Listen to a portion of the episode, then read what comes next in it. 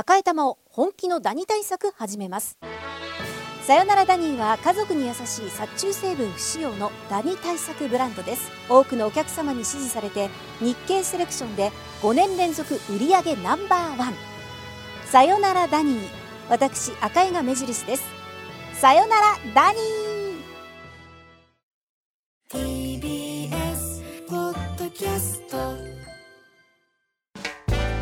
発信型ニュースプロジェクト。荻上チキ。セッション。残念で遺憾。解散命令請求受け旧統一教会が会見。文部科学省が解散命令を東京地裁に請求したことを受け、旧統一教会、世界平和統一家庭連合は今日の午後、渋谷区の教団本部で記者会見を行いました。旧統一教会の岡村法務局長は、非常に遺憾であり残念などとした上で、政府が決めた団体に対して、宗教団体を潰すことができる前例になるのではないかと疑問を呈しました。さらに、教団側の福本弁護士は、解散命令請求は宗教法人に対する死刑求刑だと国を非難し、全面的に争う姿勢を示しました。今回文科省は教団について組織的、継続的に高額な献金や霊感商法などに関与し、被害規模は総額204億円に上ると指摘し、解散命令を請求しています。それでは旧統一教会世界平和統一家庭連合が記者会見、この会見の様子を取材した TBS ラジオの澤田大記者につなぎます。澤田さんこんばんは。こんばんは。よろしくお願いします。お願いします。お願いします。まず、今日の会見はどこでどういったふうに行われたんでしょうか？はい、えっ、ー、と、渋谷にある教団の本部で行われました。はい。で、まあ、すごく狭い場所でして、礼拝堂として使われているところなんですけれども、うん、なので、えー、記者の数もかなり絞られた方、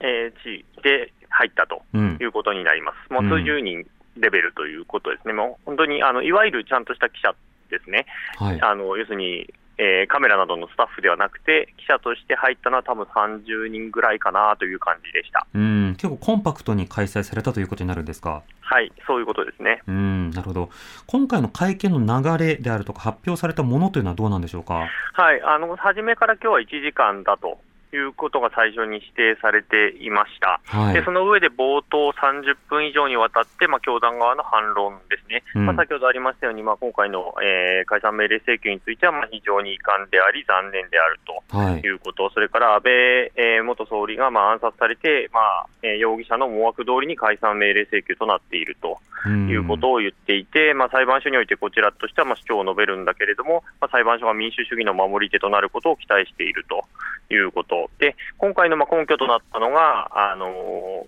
まあ、民事裁判における、えーまあ、敗訴ということですね、はい、えー、でその数十件の判例があるんだけれども、こちらとして勝ってるのもも判例もあると、でそちらについては組み入れられていないであるとか、あとはその被害者だったり、まあ、その弁護団については聴取を行っているけれども、こちらの、えー、聴取が行われていないではないかとい。うことを、まあ、主張していたと、で顧問弁護士からは、まあ、先ほどありましたように、その解散命令請求はその宗教法人における、えー、死刑の求刑であると。いうことを、えーまあ、指摘があったということですね。なるほど。あの聴取は行われてないではないかという反論ですが、この間、国からは質問権は行使はされていましたよね、うん、そうなんですよね、あの要するにまあ具体的なヒアリングがなかったってことなんでしょうけれども、はい、まあ、その質問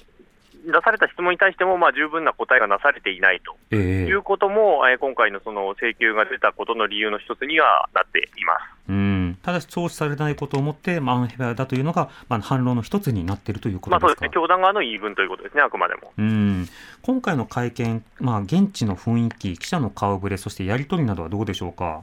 まあ、記者は、まあ、あ一通りいるという感じという感じだったんですけども、各新聞社とかテレビ局とか、まあ、各新聞社、通信社、テレビ局っていう感じですね、うん、でその中であのある方が、まあ、ジャーナリストを名乗られた方だったんですけども、まあ、教団の対応はしっかりしとるという趣旨の発言をしていて、むしろ優しいんじゃないかと、言い。分、はい、その被害者の側の言い分を聞きすぎてるんじゃないかというような質問というか、意見が出されました。うん、はい、えーそれはフリーランスなどの方なんですか？フリーランスの方ですね。うん、なるほど。まあ、そういったような質問も飛び交う一方で、他の記者からのやり取りというのはどうだったんでしょうか？はい。まあ、あの、基本的にはその被害者に対してどうなのかっていう話だったりだとか、うんあとは、まあ、ただ、その被害者についてっていうのを聞くにあたって、まあ、法務局長とと顧問弁護士だったんですね、出てきたのが、むしろこれは会長が出てしかるべきではないかという意見は複数出されました。うん。で、その教団側からは、その会長、田中会長に関しては、えー、しかるべきタイミングで出てくるとはい。いうことが、まあ、言われたと。いうことですね。あとは、その、えー資産ですね、えー賠償に使われ、当てられるべき資産が海外に持ち出されるのではないかという、まあ、懸念が出されていますけれども、はいまあ、それについて質問がなされたということですね。で、それについては、まあ、今のところ、その、なない、ないのだということを、まあ、教団側としては主張をするとうん。いうことでしたね。なるほど。これ、会見の時間や質問の制限などはどうだったんですか？はい、質問の制限はまあなかったはなかったんですけど、冒頭35、6分ですかね、まあ、はい40分近くもう、あのー教団側が話しているので、うんまあ、記者の質問、私も含めてなんですけど、手を挙げてたんですけど、まあ、全員が刺されることはなく終わるとい。う感じでしたね。会見は1時間ほどですか？1時間ほどですね。ああ。で、終わりと。ただまあ、そうです今ね、実質上のし質疑応答は20分少々といった感じだったと思います。回うん。教団、教団本部で行われるということは会場都合ではないということですか？まあ、会場都合ではないですね、もう教団側がまあ仕切ってる、まあ、この間、私、ちょっと正直なところ、初めて今回、会見に教団が、前回は断られたというか、ですね、はい入れてもらえなかったので、うん。あの入れなくて、ですねあの教団会見、初めてだったんですけども、まあ、ここのところずっと1時間ぐらいうんで、もう教団側があの時間ですっていうことで切ってるとはい。いうことでしたね、な複数回参加した記者に聞いたところ、ああ、じゃあ当たらない記者も多くいらっしゃるということなんですか？まあそうですね、うん。総理の会見みたいですね、なんかね。まあ、そういう感じですね。うん。まあ、予定とははい。言,、言わなかったですけどね、この後の予定というあそこは違うところですねだから外交日程ですとは言わなかったですけどね。はい。解散命令選挙に対して、まあ、あの反発したということになるわけですけれども、はいあの今後の流れというのはどうなっていくんでしょうか？はい、あのー東京地裁の方で双方の言い分を非公式で聞いた上で、まあ、判断がなされるとはい。いうことになりますね、流れとしては。はい。うん。ただ、まあ、その地裁の判断に、まあ、不服であれば、もうその上の、えー裁判に上がっていくということになると思います。うん。あのまあ宗教法人に対しては死刑求刑という重い言葉が使われたりしましたが、まあ、宗教団体として活動することは法人格でなくても可能だということもありますけれども、はい。しかしあくまで法人格をえ剥奪することはこれは問題だという姿勢でまあ構えているということですか？まあ、教団としてはそういうことですね、まあ、あの税税優遇等々も含めて、まあ、かなりの、えーまあ、宗教法人であるということによる、まあ、ベネフィットは大きいとはい。いうことなんだと思います。うんまあ、今後、司法のやり取りの中で、えどのように反論がされていくのかということも重要ですが、はい。えー国会や行政の方も気になります、えーまず議員との関係など、語られるべき点がまだ残っていると思いますが、こちらはいかがでしょうか？まあ、そうですね、あのまあ、先週、えー細田議長の会見等々もありましたけれども、まあ、あの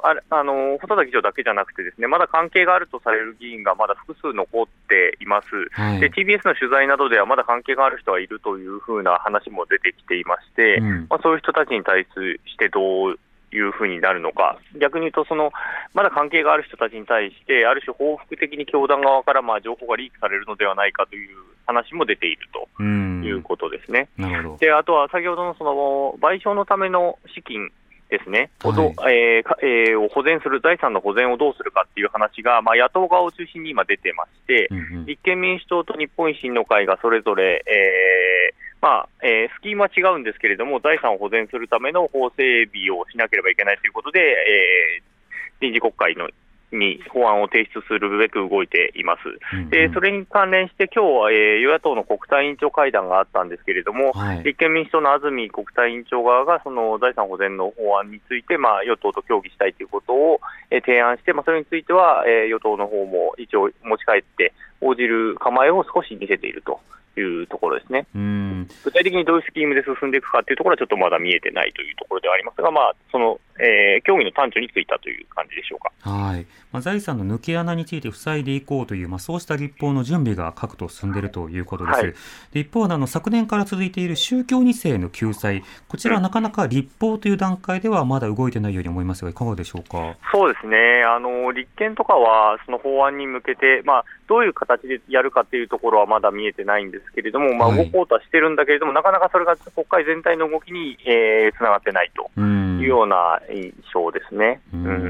うん、児童虐待防止のガイドラインはね、厚労省が昨年12月に出して、これはとても大きな意味があったと多くの当事者が言いますが、はい、持続的な法という点でいうと、あの虐待の強さとか、えー、虐待の示唆とか、まあ、そうしたものについて法でどう対処するのかなど、これはあの実は宗教2世だけでなくて、そのジャニーズを含める他の団体にも適用されるものなので、これ、しっかり議論してほしいですね。まあ、そうですね、まあ、少なくとも、えーまあ、委員会等々では、あ当然、野党側を中心にだと思いますけれども、えー、政府に対して、えー、見解を正していくということはあるでしょうから、まあ、その中から少しずつ議論が動き出せばいいなというふうには思いますけれども。はい